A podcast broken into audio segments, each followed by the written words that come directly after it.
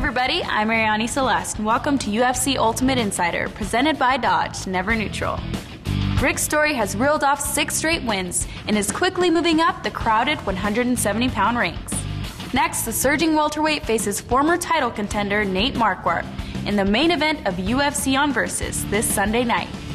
A win over Nate the Great would catapult Story into a new chapter of his career and into the title picture in the welterweight division.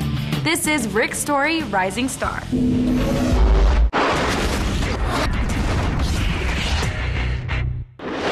we go. Power slam. Oh! And Story dropping bombs. Story going for the takedown.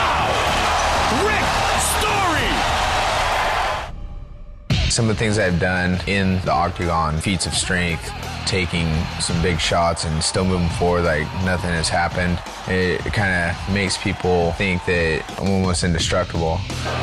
Thiago clipped him with the left again. Story is just hanging in there, though. Alves hit me with some pretty good shots, and I just kept pushing forward, and throwing it back. That Sherman tank approach. Dustin Hazlett, he was the first big name that I fought against. I had to make an impression.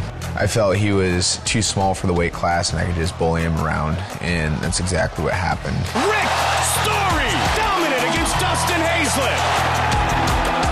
Hendricks was a fun fight. Went in, threw some hands, ended up wrestling a little bit better than he did. When I ended up winning, kind of like a personal victory of my own. The key to the win over all my opponents is just hard work and pushing yourself through that point where your body wants to quit and your mind makes your body keep going. I see myself as being a world champion. If I didn't see myself as a world champion, and you know, I probably shouldn't be in the sport.